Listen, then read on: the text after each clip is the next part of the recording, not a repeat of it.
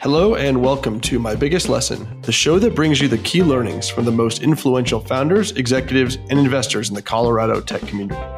My name is Adam Burrows. And I'm Chris Erickson. Together, we are the co founders of Range Ventures, an early stage venture firm based in Denver. You can find out more about what we're up to at range.vc.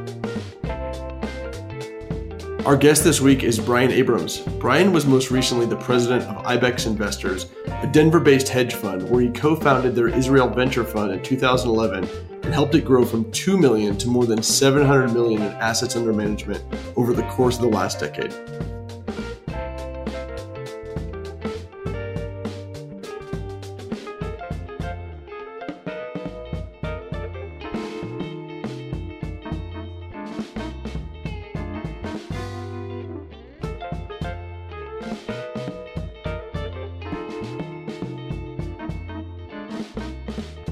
Brian, thanks so much for joining us today. Yeah, thanks for having me, guys. I've I've enjoyed listening to all your podcasts of past guests, and really happy to be here. Flattered to be here as as a guest today. Great. Well, you've got a, a really cool background, and, and, would love to hear a little bit about how you uh, got into investing and how you started IBEX. Yeah, sure thing, sure thing. I guess just going all, all the way back, was born in Denver, uh, grew up here uh, was always very into uh, math and physics and computer programming. Went out to Harvard for college, where I quickly learned I was not smart enough to actually go into those things. So, rerouted, explored, and kind of serendipitously stumbled into venture capital, which uh, has been a great path, taking me all over the world. And uh, it's been a lot of fun professionally. There's a great I was catching up recently with uh, an old friend, uh, Adam Lerner, who was the former director of the Museum of Contemporary Art, Denver, the MCA. Um, and he's got this amazing quote. It's such a good quote. He's actually got a tattoo of it on his arm. And it's by Wallace Stevens, poet from about 100 years ago. And it goes something like this The quote says, After the final no, there comes a yes. And on that yes, the future world depends. And that's been, for me, the story of my career. It's It's been about a decade of no's as an entrepreneur, as uh, somebody exploring venture capital in India, which was a great exploration, maybe a small success or maybe a big failure, depending on how you look at it. And then finally, in the last decade, a yes, as I uh, explored venture capital in Israel and things really started to work. Tell us a little bit about about IBEX then and kind of what you what you built there. Yeah, so I, IBEX Investors has been around for a couple decades. I joined 11 years ago to co found the strategy focused on Israel. And this was prompted by a trip my former partner took to Israel around the Startup Nation. I don't know if you guys have read the book, but it basically tells the story of how Israel came to be essentially the hottest ecosystem in the world outside of Silicon Valley, the highest concentration of startups anywhere outside of the uh, Silicon Valley most number of Nobel Prize winners per capita, highest R&D spending of any country in the world, uh, Warren Buffett's favorite place outside the U.S. Just all this amazing stuff. And he had taken a trip, had seen that. He and I have known each other since we are growing up. Happened to have a coffee a few days after he got back, and he said, "I know you've done a lot of international business, but have you seen what's going on in Israel?" And I said, "No." He said, "You got you got to read this book. You got to check it out." Um, I did. And long story short, we started a fund focused on Israel, based in Denver, but focused on Israel. And we started very, very small, couple million bucks, which, you know, as you guys know, in the world of venture capital is not a lot to work with. But sort of little by little by little, it was an evergreen fund. So we were able to keep raising money all along the way. When we had exits, we were able to recycle that capital and so from 2 million to 10 to 20, it was like a freight train, just chug, ch chug, little by little by little. And after about 10 years, we, uh, we approached a billion dollars in cap in the firm, and most of that focused on Israel as a strategy. So, uh, you know, again, after the final no, there comes a yes. That's an incredible, incredible journey. Brian, so recently you left IBEX. Talk me through your thinking there. What are you doing next? Yeah, uh, you know, it was a phase of life transition. It was an amazing decade plus investing in Israel and traveling uh, all over the world to to meet these great companies that you know they all started in Israel, but they as they grow and mature, they they basically cross over to the U.S. or Europe or wherever. And it was an incredible, incredible journey. And now I'm exploring new new parts of the world. I'm off next week actually to Vietnam and Singapore and Malaysia. Later this year, I'm off to Northern and Eastern Europe. So I think Israel is a particularly unique country and ecosystem, but there are all these wonderful hotspots around the world of innovation, of talent, of really exciting entrepreneurial ventures that I'm, I'm exploring. And we'll see how that all comes together as, when we get into next year. Curious then, you know, given your experience being in, in Denver, um, growing up here, and then seeing these other startup ecosystems, how have you seen the ecosystem here evolve? How does it compare and contrast with some of the other more or less successful ecosystems that you've seen? You know, Israel, just by way of example, is a, is a really special one. And in some ways, I think offers the potential for what the Front Range, Denver, Boulder, and elsewhere in Colorado can can become. You know, Israel's a tiny country. You've got about nine million people, just a little bit more than the population of Colorado. The landmass is basically the Front Range. I mean, it's like Fort Collins to Pueblo. That's it. At its waist, at its tiniest, it's seven miles wide. Nothing. I mean, Cherry Creek to de- uh, downtown Denver for those who are here. So, really, really small country, but very much self reliant. The, the old saying, necessity is the mother of invention. This is a, a country and ecosystem where when they were founded, they're in a desert, okay? They're not getting much rain. Their neighbors are hostile at that time. Uh, more peaceful now, but at the time hostile. So they couldn't get any fruits and vegetables from their neighbors. You couldn't ship it from Europe at the time, it would have rotted. So they had to figure out how to grow all their own food, fruits and vegetables in a desert. So what do you do? You figure it out, you invent something, you innovate. And they created drip irrigation, this Israeli company called Netafim. Out of nothing, of just sheer ingenuity, it grew to become a multi billion dollar company and ultimately, essentially, exported drip irrigation all over the world. Where now, with tiny bits of water, it created amazing agricultural innovation everywhere. That was out of necessity, and they did it. Now, that was about 50 years ago. Today, in Israel, it's cybersecurity, where Israel's become, again, by necessity, they have hostile enemies all over who are hacking them. They had to get very, very good at cyber. And now they're really a cyber superpower. It's a country that's, I think, 0.1% of the world's population. And I think last year was about 20% of all cyber deals worldwide. So I look at that as an ecosystem and I look at what they've done. Again, innovation born of necessity. Um, plus, they've had great support through the government. They have something called the Office of the Chief Scientist or the uh, Office of Innovation that's been very supportive of entrepreneurs and startups. And then ultimately, a culture that embraces it. Anyone who's been to Israel knows the Israeli culture is. I think candid is an understatement. They're like like New Yorkers on steroids. I mean, they they say what it is they say it directly, they say it immediately. And and that culture of directness, of honesty, I'm thinking of your previous podcast with Harsh Patel. Um, be honest, be direct. They do that really, really well. And what it leads to, if it's complemented with openness, is a tremendously fast, iterative culture. When something doesn't work, something fails, they say it failed. They don't use euphemisms. It's not a challenge. It's not a pivot. It's not adjustment. It failed. And now we got to fix it. And now we got to do something new. I'll tell you one, one quick story on that front. When I was first in Israel, very first trip, I'd never been there before. I didn't speak Hebrew. I'm at a startup and there's in the conference room, we're waiting outside to get in. And there are a couple of Israelis uh, in the conference room and they're screaming at each other, just full volume, maximum decibel, screaming at each other in Hebrew. I think they're going to fight. I mean, I'm worried these guys are going to are going to go at it. And I say to my friend who's with me, who's Israeli, you know, what are they what are they fighting about? What are they yelling about? And he looks at me. He said, "Fighting." No, they're just debating. This is they're just talking about the next feature. Those two guys are best friends. That's and then sure enough, like a minute later, they've got their arms around each other. They're walking out. You know, uh, they they they they couldn't have been closer. But that was how the culture dealt with iteration, dealt with debate, dealt with open and direct communication. I think that if I look at all those things I've seen that have been so successful in Israel, I think there's a lot universally that uh, we can borrow from that and uh, try to emulate. I think, you know, I look at the, the Front Range in Denver, there's a lot going on here. It's come a tremendous way in the last 10 years, 20 years, but the next 10 or 20, I think are going to be even better, especially if we kind of learn those lessons from them. And Brian, thinking back to the last, you know, 10 or 20 years, and you probably have a longer perspective than most people as well, given that you also grew up here.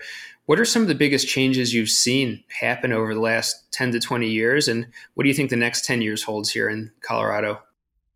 Yeah, I think there's been a tremendous um, influx of talent, most of all. I think a lot of people have looked at the US, they've looked at the coast, and they've said, it's really expensive and really competitive and just harder to live and less fun on the coast but where can i where can i be where i can live in a place that i love where i can be in a culture that i really enjoy uh, where i can get in our case in colorado get outside and enjoy all that colorado has to offer and do what i do professionally in a terrific ecosystem? I think that maybe some of the natural advantages that Colorado has have attracted people, but then um, it becomes a self fulfilling prophecy, a self reinforcing feedback loop where the more talent that moves here, the more they attract other talent. And that that really just builds on itself. And I think I would say two decades ago that was just starting. One decade ago, it was really it was really developing its own momentum. And I think at this point we've reached escape velocity. So I, I think there's no doubt this ecosystem is just going to continue to build and build and uh, and create ever better companies and startups and and uh, and keep continuing to bring talent. Well, you know, Brian, I completely agree with that. The only reason I moved here is because Adam moved here, you know, nine years prior, right? So completely agree with that. Um, Brian, is there a company here in the Front Range that you're, or anywhere in Colorado that you're really excited about right now?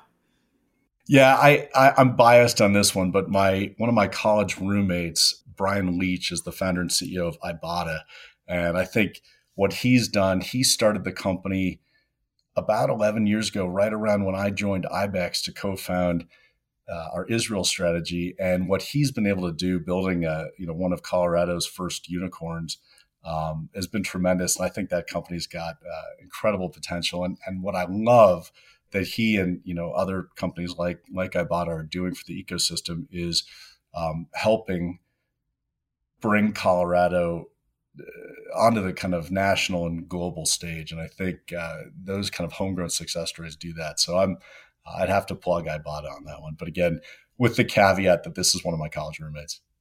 well, we're, we're a big fan of Ibotta and, and Brian and the early team there of, of Kane and Luke as well. All really impressive, impressive folks and a really big company for Colorado. Want to get to the main reason why we're here. Love to hear about your biggest lesson that you've learned in your career, how you've learned it, and, and how you apply it today. Yeah. So since we're talking about Israel, I feel like it's apt to share an old Yiddish saying.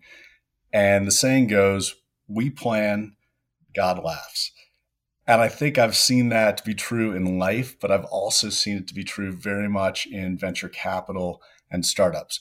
You have plans, you have roadmaps, you have an idea of how these things are going to play out. And the only certainty is that it's not going to play out that way. The only certainty is that whatever the plan is, is not going to happen. And I've learned the solution to that is either one of two things. You can either try to will it to be what you want it to be, or you can go with the flow. And and there's an old Chinese, ancient Chinese Taoist concept of Wu Wei. Uh, it's anglicized as W U W E I, Wu Wei, or pronounced Wu Wei sometimes.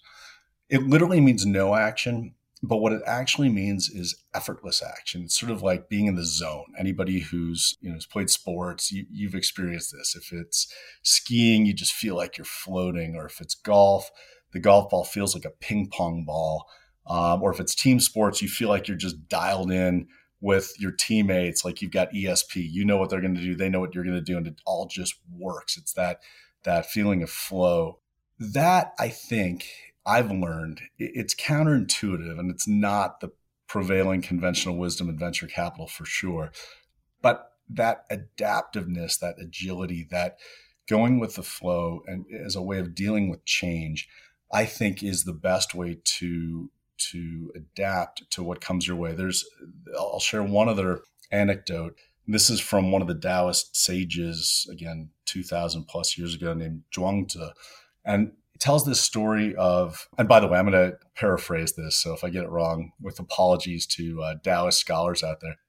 The story says Confucius and his disciples are are hanging out near this waterfall, and, and you got to imagine like a big waterfall, like not maybe not Niagara Falls, but big. And they're talking about whatever they're talking about, and they see at the bottom where the water lands in the pool this old man, and he's being tumbled around by this waterfall, and they're thinking this guy's going to drown. We got to get down there and save them. This guy, you know, this is not a waterfall anybody could survive.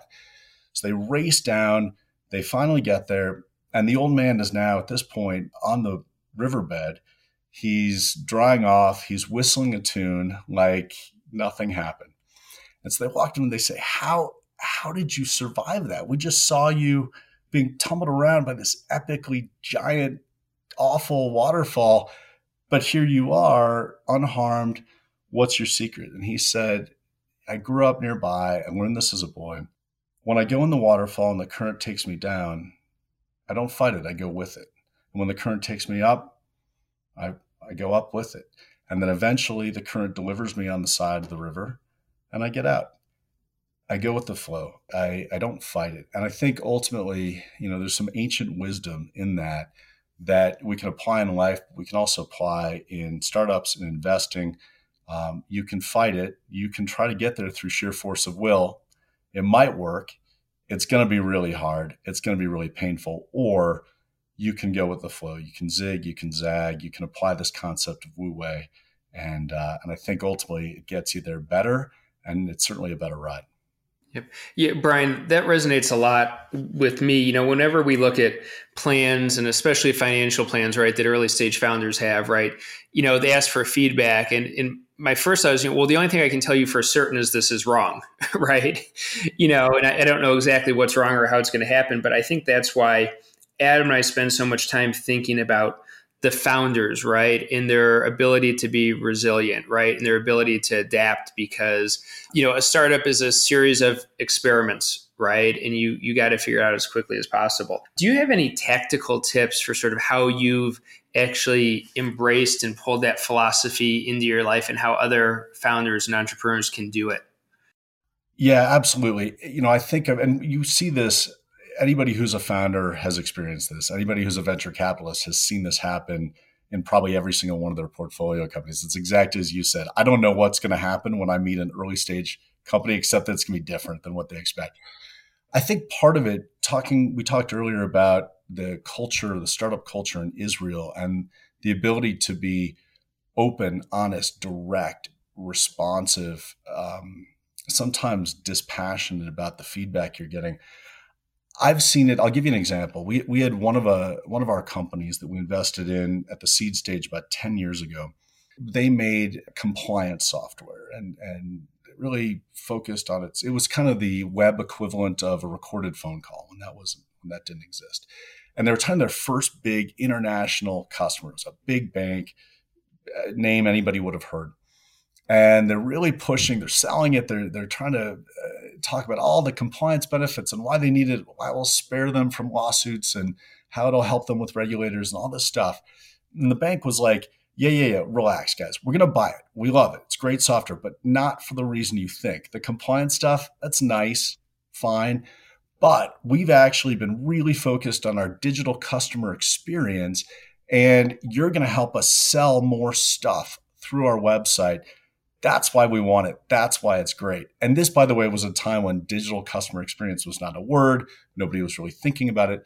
This company, again, with that Israeli culture, was able to say, oh, okay, that's interesting. Not only are we going to say thank you and delighted to have you as a customer and happy to give you the, the digital customer experience software you want, but we're going to overhaul the entire company and reposition it toward that. And that ultimately, that feedback, that pivot, that responsiveness, and the willingness to kind of go with the flow. It wasn't their plan, but it was what the market was pulling as opposed to what they had been pushing.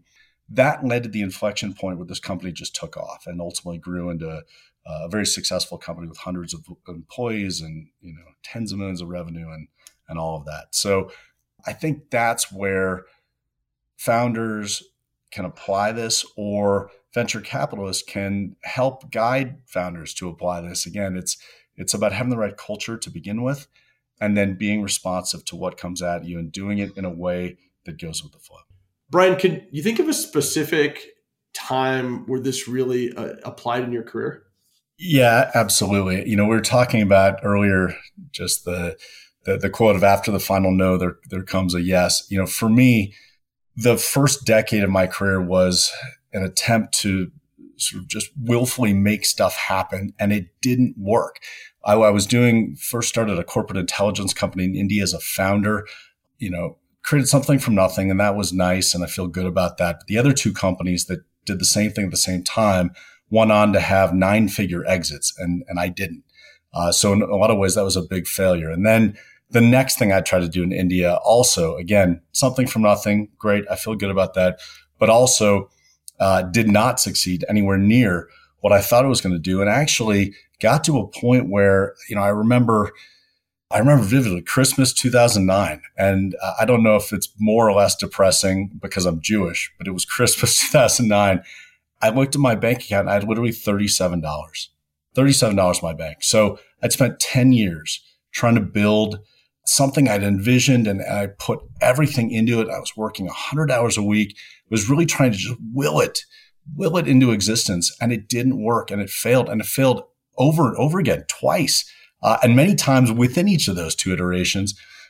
And finally, you know, after this, getting to the point where I had 37 bucks left in my bank, I said, you know what? I gotta, I gotta do something different. Whatever I'm doing isn't working. And I need to, rather than trying to exert my vision, my will, my plan, I need to step back and, and see what comes to me. And took another year and a half, but that was when I met my former partner who had just come back from Israel and had this experience he shared with me that led us to going off and starting something new that ended up really succeeding. So, I mean, I would hope for everybody else it doesn't take 10 years of, of failed attempts uh, to learn that lesson. It took me it, it took me 10 years to learn it and and you know having almost nothing left. But I think sometimes that's what it takes to to learn it. And then once you learn that and once you apply that, uh, it can it can lead to something successful. Unfortunately, the last decade has has been that. I completely agree with that. Are there any characteristics, you know, from from entrepreneurs, either you know, things that they've done in their prior life are good signals that they have those innate abilities in them that you've identified over your career? Yeah, there are, and every startup is different. Each one is its own special snowflake, uh, and and they're different as they go. There's that uh, ancient Greek uh, quote from Heraclitus, I think, that is something like, "No person steps in the same river twice. It's not the same river. They're not the same person. Everything is dynamic and everything changes." And, and a recognition of that is very important to begin with. But I think characteristics within a founder uh, number one, somebody who has a strong sense of confidence and an inner compass. I think one of your past guests talked about trusting, and it was Eric Rosa, talked about trusting that inner compass. I think that strong sense of of integrity, of direction, of values is number one because that's the thing that allows you to adapt, adjust, stay agile along the way while still being guided by those first principles.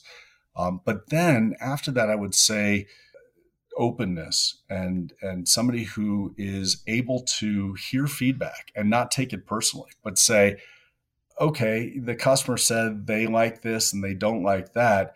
I'm not going to be defensive. I'm going to say that, that I'm going to approach that with a sense of curiosity. That's interesting. Why do you not like this? Why do you like that?